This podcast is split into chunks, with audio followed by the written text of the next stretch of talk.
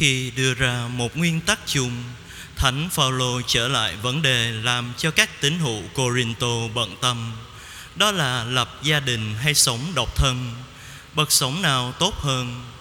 Ta hãy lắng nghe ý kiến riêng của Thánh Phaolô. Bài trích thư thứ nhất của Thánh Phaolô tông đồ gửi tín hữu Corinto. Thưa anh chị em, tôi muốn anh chị em không phải bận tâm lo lắng điều gì. Đàn ông không có vợ thì chuyên lo việc Chúa.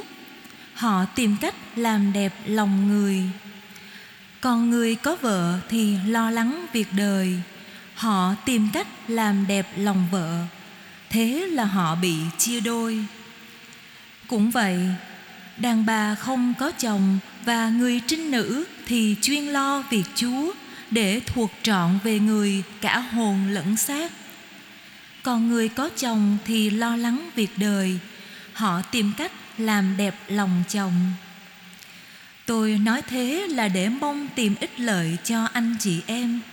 Tôi không có ý gài bẫy anh chị em đâu, nhưng chỉ muốn đề nghị với anh chị em một điều tốt để anh chị em được gắn bó cùng Chúa mà không bị giằng co.